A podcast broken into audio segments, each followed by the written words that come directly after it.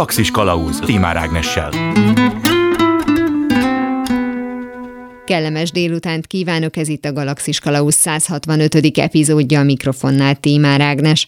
Az előző héten Képes Gábor bölcsész informatikus felvetette, hogy a jövőben valószínűleg nem csupán technológiai értelemben változik meg az olvasás módja, ahogy ma például a fűzött lapok helyett sokszor inkább egy szemkímélő kis képernyőt tartunk a kezünkben. Persze, hogy milyen is az olvasás jövője, és hogy lesz-e neki olyan egyáltalán, azt csak találgathatjuk. Első megálló.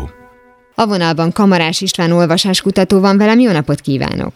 Jó napot kívánok! Mennyire van annak befolyása a szövegértésre, vagy akár mondjuk az érzelmi hatást, illetően a, a szöveg befogadására, hogy mi magunk olvasunk valamit, vagy valaki mástól halljuk?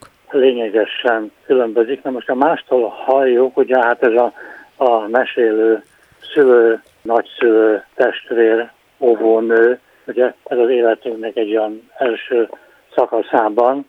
Mástól felolvasást nem igen hallunk, hogy a legfeljebb akkor, amikor az oktat, hát ugye a középiskolai tanár nem szokta felolvasni az előadását, egyetemen, főiskolán ilyesmi előfordul. Hát egyébként más esetben felolvasással felnőtt ember viszonylag ritkán találkozik.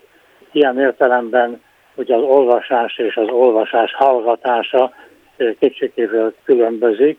Hát nyilvánvaló, hogy nagyobb erőfeszítést kíván az olvasás, amikor pláne kevésbé ismerős szöveget, az így mondjuk ki kell silabizálni. Tehát egy, egy nagyobb fizikai és hát bizonyos mértékig szellem erőfeszítést is kíván maga az olvasás általában és a felolvasás hallgatása általában. A felnőtt fejjel olvasás hallgatásról eszembe jutott, hogy hát nyilván a hangos könyv az ide tartozik, az meg talán annyival több Igen. vagy más, hogy azért Igen. egészen más a történet, hogyha egy hozzáértő, tehát aki tudja, hogy hogyan kell hangsúlyozni, tudja, hogy mire kell fókuszálni, úgy olvassa föl, és mi azt mondjuk úgy hallgatjuk meg. Igen, ez nagyon érdekes dolog, hogy ugye a hangos könyvnek van olyan olvasója, aki hát egész életében nem látott, és van az olvasó, aki már nem lát jól. Ez a két típus is egészen másképpen hallgatja a hangos könyvet, és hát külön érdekes, én beszéltem a hangos könyv felolvasására vállalkozó amatőrrel, aki egyébként sem színész, sem tanár nem volt, de ez szépen értelmesen tudott olvasni, és például elmondta, hogy mondjuk egy regény olvasásánál nem szabad úgymond beleélően eljátszva olvasni, mert akkor megfosztom az olvasót attól, hogy elképzelje a szereplőt. Ez egy nagyon érdekes, engem is meglepett, mint hát rutinos olvasáskutató, ez a szempont, és egyetértek vele, hogy itt viszonylag semleges, értelmesen, de semlegesen kell olvasni, hogy a hallgató-olvasó saját maga szellemi erőfeszítést alkotó tevékenységet végez, vagy képzelje el a szereplőket, ami egyébként kulcsfontosságú, és ha az irodalmi mű olvasása hiányzik életünkből, mert leginkább ez késztet minket kreatív, alkotó megjelenítésre, elképzelésre, ami azért nagyon fontos. Persze filmnézés közben is megtörténhet ez, meg beszélgetés közben is, de az olvasás talán még erőteljesebb rutint alakít ki bennünk, hogy el tudjunk valamit képzelni. Na most ez azért nagyon fontos, mert ez növeli az empátiát. Az empátia viszont nélkülözhetetlen egy minőségi emberi együttélésre a hangos könyv hallgatás is, vagy az, hogyha valamilyen módon mégiscsak felolvasnak nekünk, ugye ez is feladatot jelent, ahogy ön mondta, mert itt is kell arra figyelni, hogy a történetet megértse az ember. És sajnos egyre többször találkozom olyan példákkal is, hogy felnőtt emberek és tanultsági szintől függetlenül teljesen kihagyták az életükből a szép vagy akár a szórakoztató irodalom olvasását, elolvassák a napi híreket az interneten, de hogy mint egy ilyen funkció jelenik csak meg az olvasás az életükben, és nem a szórakozás egy egy, formája, elkezdtek mondjuk hangos könyveket olvasni, és az, amit mondott, abból én arra következtetek, hogy az nem tovább lustítja mondjuk az embert, hogy hát akkor innentől kezdve mindent csak meghallgatok, hanem ezt a fajta feladatkészséget, ezt talán előhívhatja belőlük, és kedvük támad maguk feldolgozni egy könyvet. Feltétlenül segít, és amit előbb mondtam, a, az empátia növeléséről, ami ugye a nők esetében genetikus programnál fogva mindig jobb egy fokkal, mint a férfiak esetében átlagosan, de ez a mindennapi élethez, a közélethez, a bensőséges, személyes kapcsolatokhoz nélkülözhetetlen, és hát föltűnne az empátia hiánya tragikus módon érezhető a mostani mindennapi életünkben, és a türelmetlenség, a durvaság, a bunkóság, most az érzelmi intelligencia hiányára gondolok, mint bunkóság, illetve hát egyáltalán a párbeszéd hiánya, utcán, lakásban, otthon és a parlamentben egyformán is érzékelhető ez a nagymértékű empátia hiány, ami éppen olvasással, és igen, igaza van, jól érzékelte, a, a felolvasás hallgatásakor is ez működik és, és pótolható. Természetesen bizonyos mértékig, hát azt lehet mondani, hogy jó helyettesítő lehet a, a felolvasás hallgatása. Hangos könyvet egyébként gépkocsi vezetés közben is szoktak hallgatni, mint ahogy sokan hallgatják a klubrádiót is. A klubrádió is tulajdonképpen egy hangos könyv, attól függ, hogy éppen milyen műsort hallgatnak. A mi beszélgetésünket egy gyakran ismeretterjesztő hangos könyvet hallgatnak tulajdonképpen. Igen, természetesen ez, enneknek is van hasonló funkciója, mint az olvasásnak, amely, és azt is jól tudta, igen, bármiféle könyv olvasása a világszerte is, Magyarországon is, az utóbbi már több mint 40 éve fokozatosan csökken a legalább egy könyvet évente elolvasók aránya is így tovább.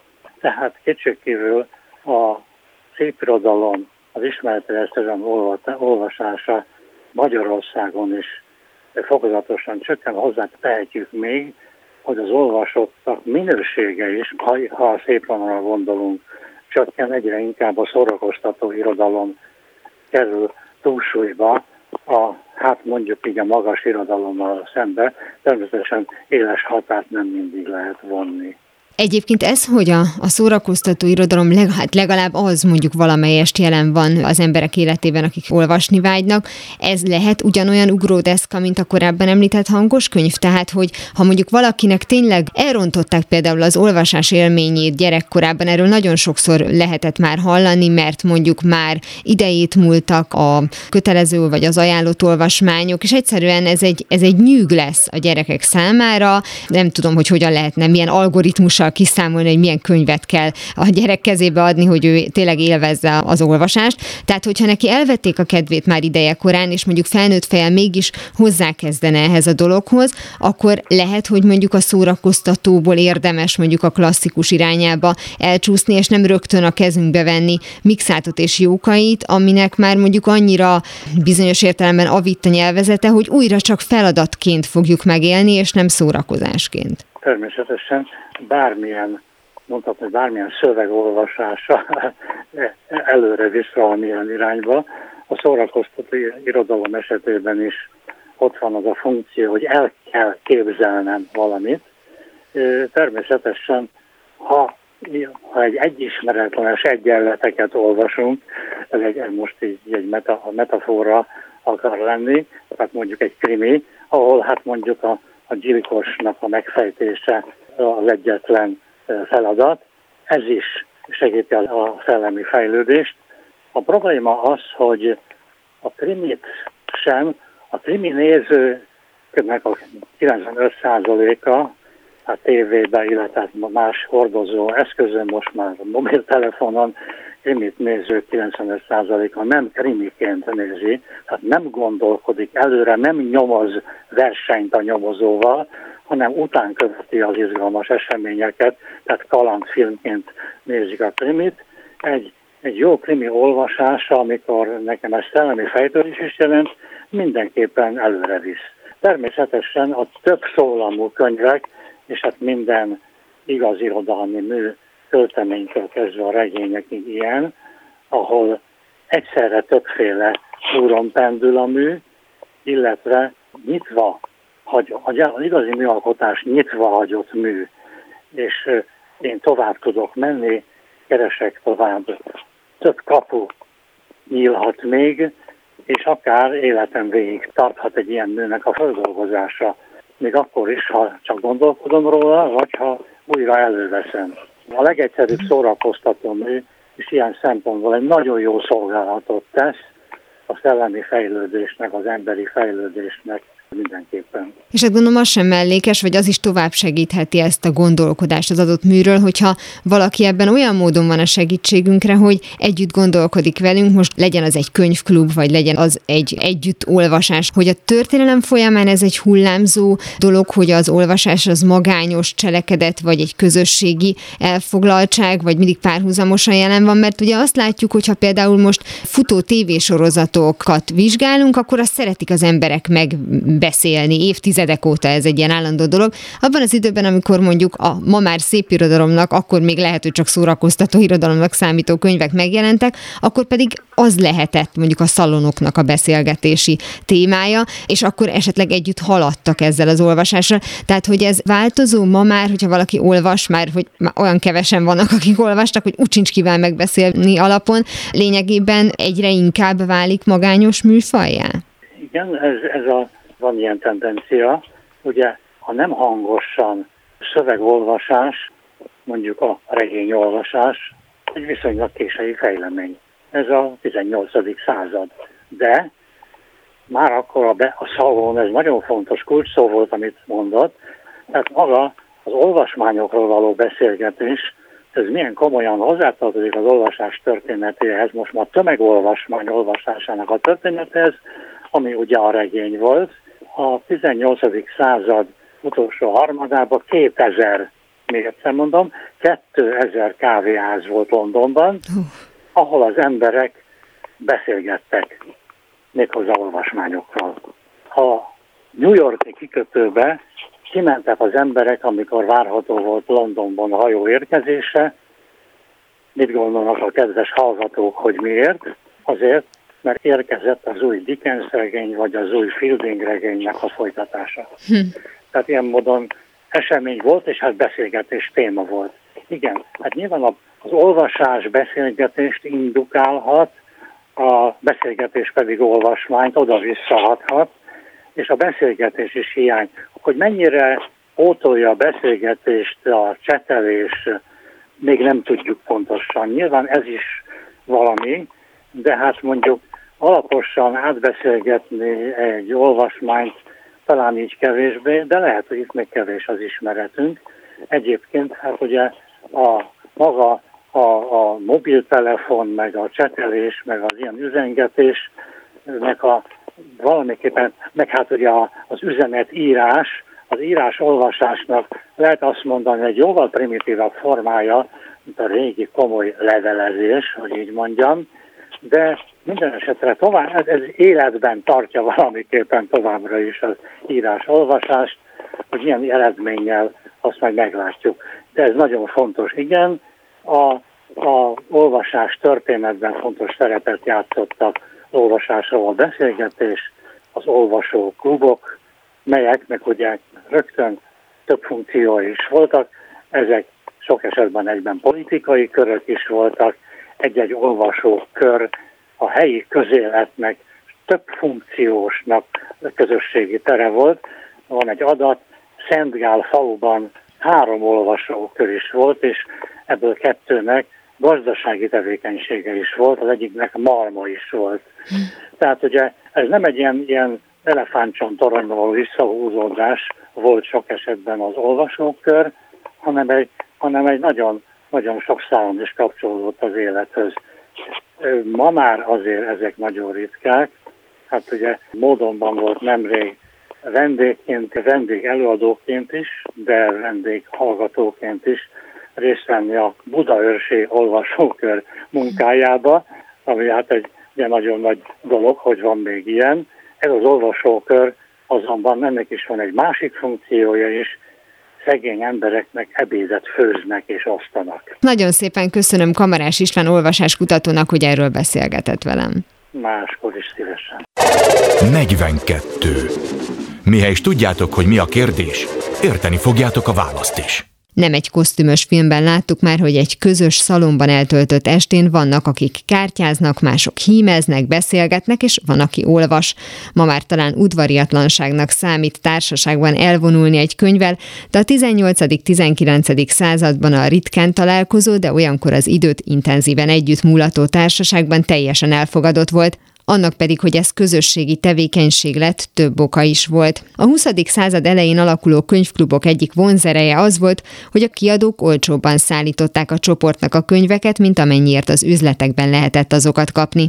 Amerikában a 20-as években megjelenő havonta rendezett könyvklubok előnye az volt, hogy csökkentették a könyvtárak leterheltségét, hátrányuk pedig az, hogy mivel népszerű könyveket választottak a résztvevők, ez még jobban elbillentette a mérleget a populáris kiadványok könyvek népszerűsítése felé.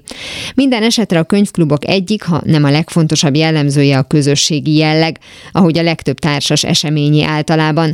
Okkal szeretnénk többekkel megosztani egy élményt, és az sem véletlen, hogy kiket választunk, vagy kik választanak minket. A tagok véleménye természetesen eltérhet, de ugyanúgy hathatnak is egymásra, sokszor észrevétlenül.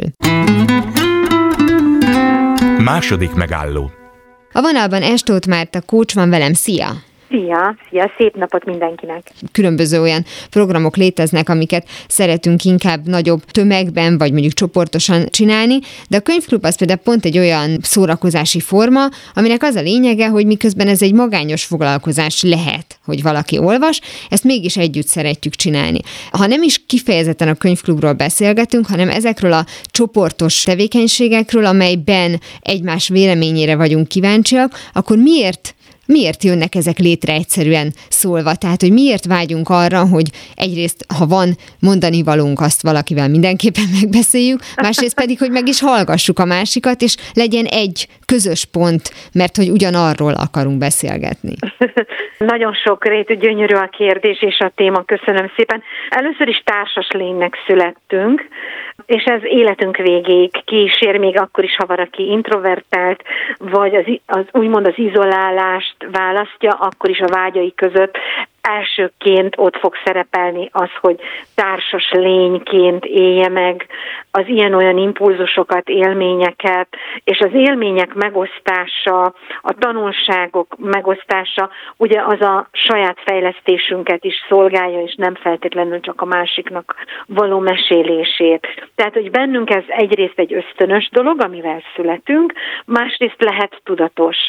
Ugye a könyvklub általában a tudatos oldalhoz tartozik, ám lehet ösztönös is például a mesélés, a mese, mint olyan, az a sebek begyógyítása, meggyógyítása, vagy a különböző leckéknek az értelmezése, átkeretezése, akár saját magunk által, amikor a mesét gyártjuk, majd megosztjuk, akár mások által visszajelzésként. És hogy miért vágyunk még közösséghez, az a megerősítések, visszajelzések hiánya, amelyben igencsak szenvedünk, főleg manapság, illetve az, hogy önigazolást kapjunk bizonyos gondolatokról vagy cselekvésekről. Ez az önigazolás feltételezi esetleg azt is, hogy mekkora ez a bizonyos tömeg? Mert ugye egy könyvklub esetében mondjuk 8-10 leülünk, és mindenkinek van lehetősége ténylegesen egyáltalán elmondani a véleményét, de hogyha más jellegű társas tevékenységről van szó, egy buliról, vagy egy olyan programról, ahol nem fogok én mindenkit arcról felismerni, sőt, az adott programon megismerni ismerni sem, mert összegyűltünk, mert mindannyian szeretjük vagy utáljuk a valamit, és egész egyszerűen azt látjuk, hogy de jó, hogy rajtam kívül még ilyen sokan gondolkoznak ugyanígy. Két oldalból fogom egy picit megközelíteni ezt a témát, hogy megválaszoljam. Az egyik a tudomány oldaláról, hogy bármilyen közösségi pozitív élmény megélése a tudattalattiban rögzül, mint boldog pillanat, mint emlék, mint egy emlék, amelyre visszagondolunk szívesen, és amikor néha szükségünk van, úgymond ezt a fájlt visszahozzuk, és segít minket, például egy szomorúbb pillanatban. A második az az, hogy a, a, a közös élménynek a megélése, itt mondtad a bulizást, ez az öröm, ez a közös öröm, amely sokszorozza egyébként a belső lélek, örömét, vagy a tudattalattiban az impulzusát annak, hogy én most boldog vagyok, vagy jól érzem magam. Egyébként ide tartozik a kórusban való éneklés, vagy akár a közös éneklés egy buliban. Ezek mind-mind-mind rendkívül jó hatással vannak az egészségünkre a tudattalattinkon keresztül. És nem mellesleg azt veszi az ember észre saját magán is, hogy a körülöttünk lévő embereknek a hangulata hatással lesz a miénkre is. Nagyon egyszerűen, hogyha elmegyünk mondjuk moziba, és megnézzünk egy vígjátékot, ami egyébként egy közepes film, de mondjuk körülöttünk mindenki elképesztően jól szórakozik, akkor valahogy átragad, ahogy szokták mondani, hogy a nevetés és az ásítás is ragadós, és hogyha aztán x idővel később egyedül megnézzük azt a filmet, akkor vakarjuk a fejünket, hogy ebben nekünk mi tetszett. Tehát, hogy valójában ez nagyon jól működik ez a fajta egymásra hatás, hogy ez például egy nem kontrollálható, vagy csak egy bizonyos szintig kontrollálható dolog? És is, kontrollálható, hogyha egy külső személy kontrollálni szeretné, és ide jönnek a, az előre megtervezett rendezvények, és azoknak a tartalma, ugye ott már kontrolláljuk az eredményét is, hogy mennyire fogják jól érezni magukat az emberek, vagy nem, vagy például melyik generációból várható a, a, a nagyobb látogatottság, és itt jön az, a, amit mondhatunk manipulációnak, de marketingnek, vagy egyébnek, és ez is mondjuk a kollektív tudatot, tehát fontos a kollektív tudatot módosítja. Tehát ott viselkedés jön létre, egy közös viselkedés, vagy minták, amelyeket akarva akaratlanul el fogunk kezdeni követni, ha ugyanoda járunk vissza. Ide hadd adjak gyorsan egy példát. Ha szimfonikus akármilyen koncertre járunk, oda illik öltözködni valahogy, illik viselkedni valahogy, másképp mindenféleképpen, mint egy ötödik kerületi például klubba vagy diszkóba. Tehát az a fajta közönség, amelyik oda megy, bocsánat, az mindenféleképpen megváltoztatja a viselkedését ahhoz az eseményhez igazodva. Tehát maga a személyisége is, tehát hogyha ezt gyakran csinálja, meg fog változni. Ha viszont klubozunk sokat, akkor valószínű lazábbak leszünk, relaxáltabbak leszünk, könnyebben ismerkedünk, nagyon sok minden hozzájárul ahhoz, hogy például a személyiségünk egy más irányt vegyen fejlődésben, mint egyébként lehet, hogy ha a tudatosság oldalát választanánk, hogy én akarom magamnak előre meghatározni, hogy milyen személyiséget fejlesztek, akkor lehet, hogy más jellegű, úgymond szabadidőfoglalkozásokat fogok kiválasztani. De gondolom ebben az is benne van, hogy mi az alap, mert csak azért, hogy én fejlődjek, ha ez most itt jó szó, járok el szimfonikus koncertekre, és ezáltal fogok majd változni, hát az egy nehezen kivitelezhető dolog, feltehetően az emberek azért mennek vissza újra és újra, mert élvezték a, a programot, és szeretnének ennek a mhm. részesei lenni. Tehát valahol mélyen, azért alapvetően erre vágytak, tehát csak abba az irányba tudjuk saját magunkat változtatni,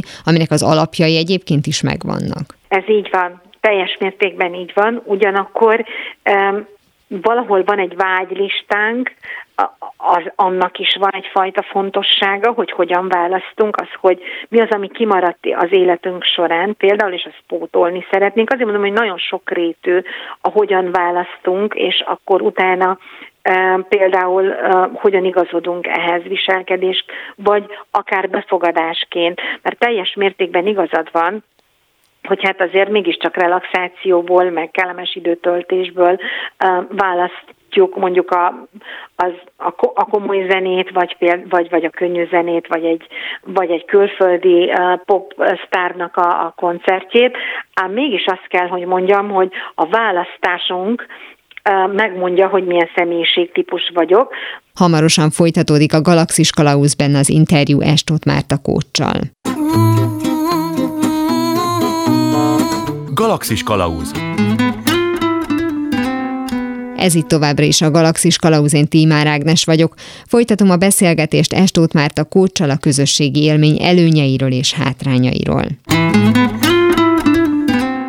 A választásom azt is meg fogja mondani, hogy milyen vágyaim vannak, vagy hogy milyen örömforrásokra nyitott a lelkem, vagy vágyik, vagy mivel töltődik. És amennyivel inkább komplexebb, teszem azt, nem csak egy irányban megyek, nagyon sok ismerősöm van, aki a komoly zene irányában nagyon elköteleződtek, és ők nem nyitottak egyébként másfajta zenét eh, befogadni nagyon-nagyon érdekes, hogy viselkedésben nagyon sok a közös pont, hogy ők hogyan viselkednek a hétköznapokban. És talán az is egy ilyen érdekes része lehet a dolognak, hogy még ha szeretik is ugye a komoly zenét, hiszen azért mennek a koncertre, Igen. nem biztos, hogy otthon olyan sokszor fognak komoly zenét hallgatni, mert hogy kell maga az esemény része is. És itt most nem a külsőségekre gondolok, hogy de jó nem. felöltözni szépen, hanem azért egészen máshogy szól az, hogy egy teremben ülök és élő élőben játszik egy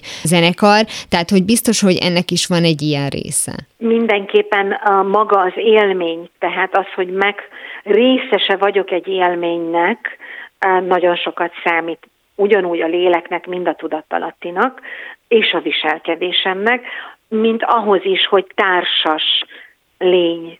A társas lény, hogy mondjam, a, a, a létemnek a, hozzáad értéket. Az, hogy én igenis része vagyok egy társadalomnak, része vagyok egy körnek, egy kasztnak, mondhatnám, ezek mind értékek, amelyeket általában hozzáadunk a személyiségünkhöz, hogy igenis, én ilyen típusú ember vagyok, és engem boldogá fog tenni, vagy értékesebbé fog tenni, attól függ, hogy ki hogy áll hozzá mindenképpen a, a kiválasztott úgymond hobbiához, vagy minőségi időtöltéséhez.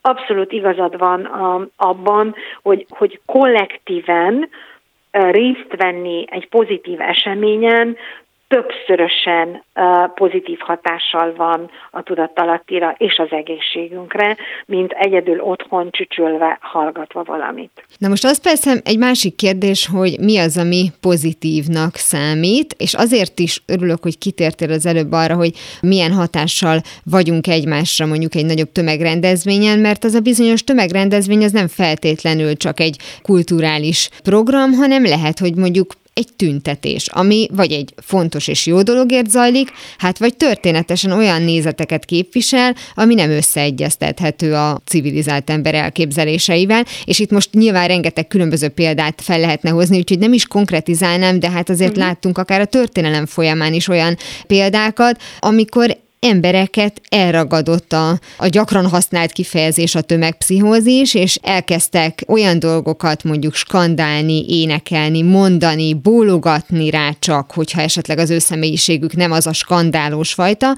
ami néhány óra múlva egy teljes tudathasadt állapotot idézett elő az elmondásuk szerint, és nem értették, hogy azért, mert benne voltak egy körben, ami annyira meg volt győződve a maga igazáról, ők meg talán nem rendelkeztek semmilyen ellenkező igazsággal, ezért mentek velük. És pár óra múlva pedig azt mondták, hogy de hát mi a csuda történt. Igen, ezért kell tudatosan kiválasztani, hogy, hogy mikor, hová megyek, és mihez akarok tartozni, és milyen sorba állok be, és akkor itt, itt értsd szó szerint e, a sorba. A, a tüntetés egy nagyon jó példa egyébként erre, hogy ott van egy tömegpszichózis, ahogy mondtad, és van egy kollektív transzállapot. Mhm. De egy foci meccs, a, a drukkereknél is van egy transzállapot. Tehát, hogy ott módosul úgymond a hangulat, és módosul a tudatállapot, mint olyan. És hogyha elmegyek egy foci meccsre, szinte lehetetlen lesz azt az időt úgymond mozdulatlanul csak ülni és nézni a, a, a meccset, mert előbb-utóbb magával ragad ez a tömeg, eh, ahogy te mondtad, pszichózis, vagy a kollektív tudatnak a, az abszolút megmozdulása. Tehát részesévé válok a kollektív tudatnak. De ilyenkor mennyire, hogy úgy mondjam, működik az agynak egy olyan része, hogy tudja magát kívülről vizsgálni, vagy tényleg el lehet azt hinni, hogy azokban a pillanatokban, ebben a bizonyos transzállapotban ez nem így működik. Később majd rá fogok jönni, hogy hatással voltak rám emberek, hogy ez nem pusztán az én személyiségem volt, vagy valahol azért mégis tudja az ember, hogy most valamiben részt vesz, csak hát most már kivárom a végét alapon. Hát sokan sokfélék vagyunk, van ilyen is, meg olyan is. Ha megengedsz egy példát, Portugáliában voltam, amikor a portugál csapat épp nyert, és nagy-nagy ünneplés volt Lisszabonban, várták a, a nyertes csapatot, hatalmas ünnep, zene, latin zene, és nagyon sokan skandálták, hogy, hogy, hogy Benfica, Benfica. Megmondom őszintén, gyönyörű érzés volt részesévé válni ennek a tömegnek és ennek a skandáló uh, kollektív uh, tudatnak, mert örömet fejezett ki. Az emberek örültek, táncoltak, uh, közösen ünnepeltek. És én például tudatosan vágytam, mentem el oda, és hagytam magam a flóval, azaz a mostban élést választottam. Aztán voltam egy olyan helyen is, ahol tüntetés volt, és messziről elkerültem, mert azt mondtam, hogy el, elvekben semmi semmi közös nincs bennünk, és három utcával inkább odébb megyek, mert nem szeretném, hogy semmilyen hatás érjen, semmilyen hatás. Tehát, hogy van a tudatos választás, és van, hogy csak egyszerűen véletlenül oda kerülünk ilyen helyzetekbe, de akkor is magunk döntjük el, és kellene, hogy tudjuk eldönteni, hogy akarok ebben a mostban így élni, ezeket az érzéseket elraktározni, magammal vinni, mert ezek előbb-utóbb visszajönnek álom formájában, rossz vagy kellemes érzés formájában, vagy emlék formájában, tehát úgymond úgy nem tudunk részt venni a mindennapokban ebben az életben, hogy ezek információs szinten nem maradjanak meg bennünk. Nagyon szépen köszönöm Estót Márta kócsnak, hogy mindezeket elmondta. Hálásan köszönöm a lehetőséget. Tedd vagy ne tedd, de ne próbáld. A leghatásosabban valószínűleg a külsőségekben tudjuk befolyásolni egymást, és persze befolyásoltatni magunkat, hiszen már az iskolában is igyekszünk kideríteni, hogy aki nagyon menő, az mit visel. A nálunk vonzóbra hasonlítás vágya megkockáztatom, hogy egyidős lehet az emberiség történetével, többek között a frizuránkat is sokszor divatlapokból választjuk, az azokban szereplő képeket pedig ezer más művészeti ág inspirálja. A külső megjelenés és a környezet közötti hasonlóság pedig az ókori Egyiptomtól kezdve napjainkig szinte minden történelmi korban megfigyelhető. Ha egyezést vélünk felfedezni egy hajviselet és egy templom tornya között, nos az nem véletlen. Harmadik megálló. A vonalban Kovács Melinda divattörténeti blogger van velem, szia! Szia, és üdvözlöm a kedves hallgatókat! A korábbiakban már ugye beszélgettünk több ízben is, akkor viseletről volt szó, a viselet alatt pedig ruhákat értettünk, de hát van hajviselet is, és hát az nagyon sokszor része, hát tulajdonképpen elengedhetetlen része a viseletnek, főleg, hogyha mondjuk korábbi korokba megyünk vissza, ha első körben mondjuk az ember az 1800-as évek végére gondol, akkor mondjuk az is eszébe jut, hogy hogyan egészítették ki tollakkal a frizurájukat, és egyébként a bizonyos színű hajakhoz állítólag milyen színű ruhát illet választani, de én szeretnék egy kicsit régebbre visszamenni. Mennyire régre érdemes a történelemben visszamenni szerinted, hogy a frizurákat olyan módon vizsgáljuk, hogy az egyrészt a ruhaviselet része, másrészt esetleg valamit képvisel, vagy valamire reagál?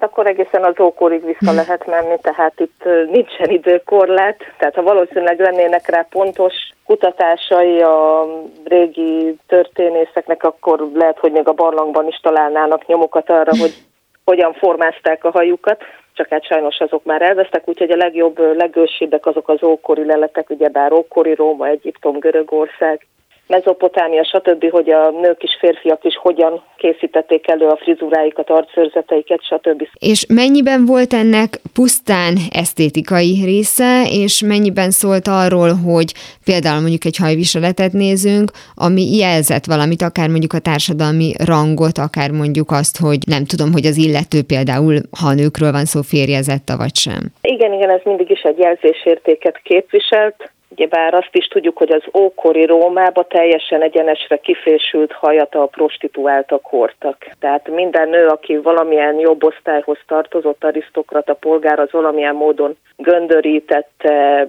befonta, felkontyolta, valamilyen hajdísszel díszítette a frizuráját. státuszszimbólumnak számított, hogy ki mennyire tudja a haját elegánsan előkészíteni, ugyebár a római arisztokrata hölgyeknek volt a legpompásabb frizurája. Mert ez gondolom azt is jelentette, hogy ehhez nagyon sok olyan anyag kellett, ami biztosan nem volt olcsó, tehát akkor abból már látszott, hogyha valaki nagyon be tudta bodorítani, akkor annak mindenféle lehetőségek a rendelkezésére álltak. Igen, igen, főként egy jó fodrászkészségű rabszolga vagy szolgálólány. Igen, már a fodrászra már így nevettem, de hát ugye a fodrász, mint olyan, az nem egy létező műfaj volt abban nem, nem, nem, ez, ez a női fodrászat, ez nagyon-nagyon későn lényegében a 19. század körül alakult ki, és csak a 20.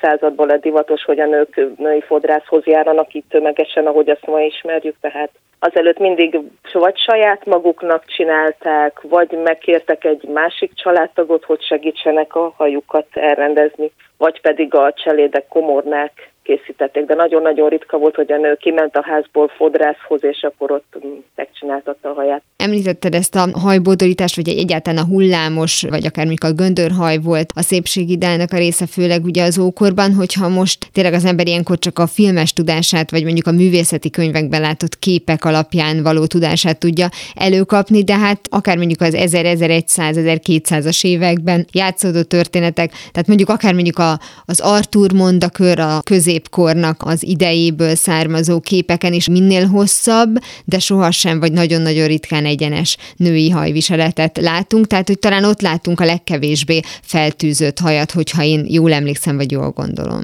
Igen, valamilyen módon mindig össze volt fogva, ugyebár a hosszú haj az a nőiességnek a szimbóluma volt, de az, hogy szabadon lógjon a szélbe, az teljesen praktikátlan, össze is kócolódik, meg hát az ember zavarja a mindennapos munkavégzésbe hogyha állandóan az arcába lóg egy-egy kincs, vagy az egész hajkorona. Úgyhogy ezért összefogdosták. A középkorban ugyebár nagyon nehéz erről bármilyen mintát találni, ebből a kifejezetten középkori ezer körül időszakról, mert akkor a nők fejét tipikusan eltakarta a nagy fátyol. Annyit tudunk, hogy nagyon hátra borotválták a homlokon a frizurájukat, és hátul összefogták valamilyen szép konyban, amit a fátyol elrejtett. Ez már tényleg az az időszak volt, amikor a díszítésnek volt egy olyan része is, hogy tegyünk bele a tollagon kívül, gyöngyökön kívül, akár mondjuk már valami kalapszerűséget, vagy a kalapot megelőző kis kiegészítőt a frizurába, vagy azért ezek később jöttek? Hát ezek úgy fejlődtek idővel, meg régiónként máshogy viselték, meg ugye bár társadalmi osztály szerint is máshogy viselték ezeket, de igen, igen, aki tudta, megtehette, az díszítette mindenképp a fejét, a fáclát, a haját, bárhova, hova valami kis dísz tudott tenni. Vannak olyan kis ábrázolások középkori reneszánsz nőknől, ahol a fátylat egy ilyen kis nagyon finom aranytűvel rögzítik a hajhoz, vagy a fejhez, vagy valahogy úgy egymásba úgy össze van hajtogatva a fátyolnak az anyaga, tehát aki megtalálta a módot, az maximum mennyit csinált, hogy egy ilyen tényleg egy kis ruhákat összetűző egyszerű fémtűnek a hasonmása csak aranyból, és már az is lehetett önmagában egy dísz a fáklon, ahogy ez az aranycsillámlott. Mikortól kezdődött el az a fajta hát felpakolása a hajnak, hogy a frizura egyre inkább a fej tetőn jelenjen meg, és ott alakítsanak ki valami formát? Ahogy a hajformázási technikák, divatok változtak, de szerintem amire te gondolsz, az a rokokó Mária Antoinette féle feltornyozott frizurák. Én még a középkornál megragadtam egy pillanatra, nekem eszembe jutott, hogy a gótika korábban volt divat, ugye ez a fajta ég felé törekvés, és úgy emlékszem, hogy annak volt egy ilyen vallási tartalma is. Igen, igen, az ég felé törekvő templomtornyok és egyebek, igen, igen, igen, de ezt ezzel a heninnel és az egyéb kalapszerű fejdíszekkel, ilyen csúcsos, szarvasszerűekkel értékel, de az alatt is ott volt a fátyol. Tehát azért nem a magát a női hajat tornyozták fel annyira, hanem inkább a díszeket. Csúcs, szarv, kópalak, mindenféle díszek, tehát önmagában a női haj az mindig úgy szépen össze volt fonva, kontyba valahogy, vagy ilyen hosszú varkocsokba leengedve, és közönként összefogva valami szép pántal, díszsel, szalaggal, vagy hajháló alá szorítva összefogva. De ez a kitornyozott magas frizura, ez már Mária Antoinette kora leginkább. És akkor ehhez már kellett különböző ilyen hát segédeszközöket használni, hogy azok a hajak fennmaradjanak, meg hát egyáltalán az valóban haj volt-e, vagy ott is volt egy rövid vagy befont haj, aztán volt a kézparóka, amit csak fölraktak reggel. Hát igen, parókát azt már az ókortól használtak, ugyebár tudjuk nagyon jól, hogy már az ókori Egyiptomba is parókát használtak, ókori Rómába is rengeteg póthajat parókát használtak. Önmagában a haj az nagyon-nagyon ritkás, meg nem lehetett olyan jól fölfogni, föltornyozni, tehát mindig kellett valamilyen paróka vagy ilyen betét alátét, ami úgy megtartotta úgy helyben. Tehát az, hogy az 1960-as években nagy kultusza volt ezeknek a póthajaknak, amiből óriás kontyokat és fejre feltornázott haj szobrokat lehetett látni, hát az igen. már tulajdonképpen csak egy ilyen apró leképeződése volt az 1700-as években. Hát meg a hajlakkal sokat segített, hát ami olyan jó mereven megtartott mindent egész nap vagy hetekig. Attól függ, hogy ki mennyire gyakran fésültek ide. Emlékszem, én is használtam még régen hajlakot, és lehetetlen volt kifésülni, tehát az egyik rémálom volt. Ezek az újkori praktikák, ezek elfelejtették velünk ezeket a régieket, hogy mindenféle hajbetéteket, polthajakat használjunk. Mennyire volt jellemző egyébként a hajdivatban az, hogy vissza-vissza nyúlt a, a múltba, mert nekem eszembe jutott az ampír időszaka az 1800-as évek elején, Igen. amikor szerették ugye ezt az ókori görög viseletet, de mondjuk az 1920-as években meg inkább azt mondanám, ahogy előtört először ez a természetesség, ha kell, akkor rövid a haj, tehát hogy ott már mondjuk például elvész a, a hosszú haj, mint a nőiesség jelképe, elképzelés? Egyfelől igen, másfelől nem. Tehát a fiatalok, akik lázadni akartak, nagyon divatosak lenni, azok levágatták a hajukat, de voltak a kicsit idősebb vagy egészen idősebb nők, ők olyan a módszere oldották meg, hogy a hosszú hajukat meghagyták, hátul tarkon betekerték, és a halántéktól lehulló hajrészt pedig úgy formázták, mintha bubi frizura lenne. Hm és ugye bár ez a hosszú haj, rövid haj, ez folyamatosan élt egymás mellett, vagy versengett egymással végig a 20. században, ugye bár a legnagyobb visszatérés a 70-es években volt, azzal a nagy, hatalmas oroszlán sörényfejű diszkófrizurákkal. A beszélgetésünk elején említettem ezt a századfordulón már ugye akár műmadarak is voltak ezekben a kontyokban, de mondjuk visszafogottabbak voltak nyilván, mint Mária Antoinette korában, de a 20. században már egyre jellemzőbb volt az, hogy nincs egy olyan meghatározó divatirányzat, vagy esetleg mondjuk egy olyan mögöttes tartalom, mint az említett gótikáé, hanem sokkal jellemzőbb lett, hogy inkább mindenki a saját ízlése szerint formálta azt, ami mondjuk a világban így szembe jött vele? Igen, mindig volt egy meghatározó divat irányzat, tehát ez szinte évtizedenként változott, hogy éppen hogyan fésülték be a hajukat, hogy a göndöri volt mennyire hosszú, stb. stb. Tehát mindig volt egy meghatározó irányzat, de onnantól kezdve lehetett eltérni. Tehát, hogy ki mennyire röviden szereti, mennyire bosszúra, mennyire begöndörítve, felfogva konyba, vagy kilógva hagyva. Itt már azért összemosódnak néhol itt-ott a divatfazonok, de mindig volt egy, azért egy alapvető irány. Tehát, hogyha a 60-as évekre gondolunk, akkor egyből mindenkinek a Hajlak című filmű eszébe, és azok a feltupírozott hajlakkal megtartott frizurák. A 70-es évekre akkor az a lefésült, lelógó, kis frufrus frizurák, ha a 80-as évekre gondolunk, akkor mindenkinek megint előjönnek ezekkel a hajlakkal felfújt frizurák és kreppelések és egyebek. Meg a Madonna klipek. Igen, Madonna frizura. 90-es években meg tipikusan a jó barátokból a Rachel frizura, meg a melócsíkok és egyebek. Tehát mindig meg lehet valamivel fogni a kor hangulatát, vagy van valami, amit abban az évtizedben találtak ki, és teljesen új volt, és nagyon elterjedt, vagy valahogy ugye bár így a popkultúra útján, mint a jó barátokból a Rachel frizura, tehát hogy azelőtt nem volt, de utána hirtelen nagyon divatos lett, mert új volt és populáris, de igen, mindig lehetett választani egy rövid frizurát, amit úgy lehetett befésülni, hogy mintha úgy nézne ki, mintha egy kicsikét az 50-es évek lenne, de olyan modernebb stílus. És hát azért is kellenek a divatszabályok, hogy legyen mitől eltérni. Nagyon szépen köszönöm. Igen. Kovács Melinda divattörténeti bloggernek, szépen. hogy mindezeket elmondta. Köszönöm. Én köszönöm, szia! Azonnal visszatérünk a normális állapotokhoz, mihelyest bizonyosak leszünk abban, hogy mi is a normális és ha bár a női frizurák mutattak nagyobb változékonyságot a történelemben, a férfiak is kitettek magukért, sőt, kihasználva adottságaikat, ők az arcszörzet fabrikálásában élték ki kreativitásukat. Na jó, van olyan nő a történelemben, aki jogot formált erre a kiváltságra. Az időszámításunk előtti 15. században uralkodó Hatshepsut egyiptomi királynő a hivatalos ünnepségeken álszakát viselt, hogy kifejezze a korábbi férfi uralkodókkal való egyenjogúságát. És nem véletlen, hogy éppen az arcszörzetet választotta jelképként, a szakál ugyanis már nagyon korán többlet jelentéssel bírta, hogy annak hiánya is. Az ókori görögöknél a férfiasságot és a becsületet jelképezte az arcszörzet, míg Spártában a szakál levágása a gyáva harcosok büntetésének egyik formája volt.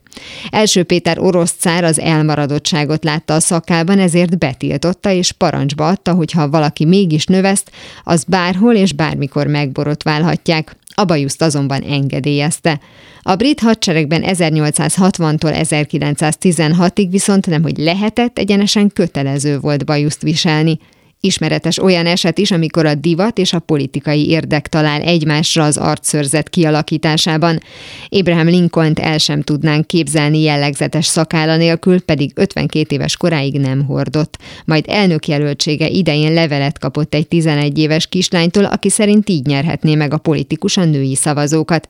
Minden hölgy szereti a szakállakat, és nógatnák a férjeiket, hogy szavazzanak ők is önre, és akkor ön lehet az elnök. Így szólt a tanács, amelyet Lincoln Lincoln meg is fogadott. Mára ennyi volt a Galaxis Kalauz, jövő héten ugyanekkor találkozunk. Hamarosan archívumunkból visszahallgathatják a mai adást is, valamint most már podcast formában is elérhető a műsor. A Rádió és a Galaxis Kalauz Facebook oldalán további érdekességeket találnak, illetve ha még nem tették, iratkozzanak fel YouTube csatornánkra.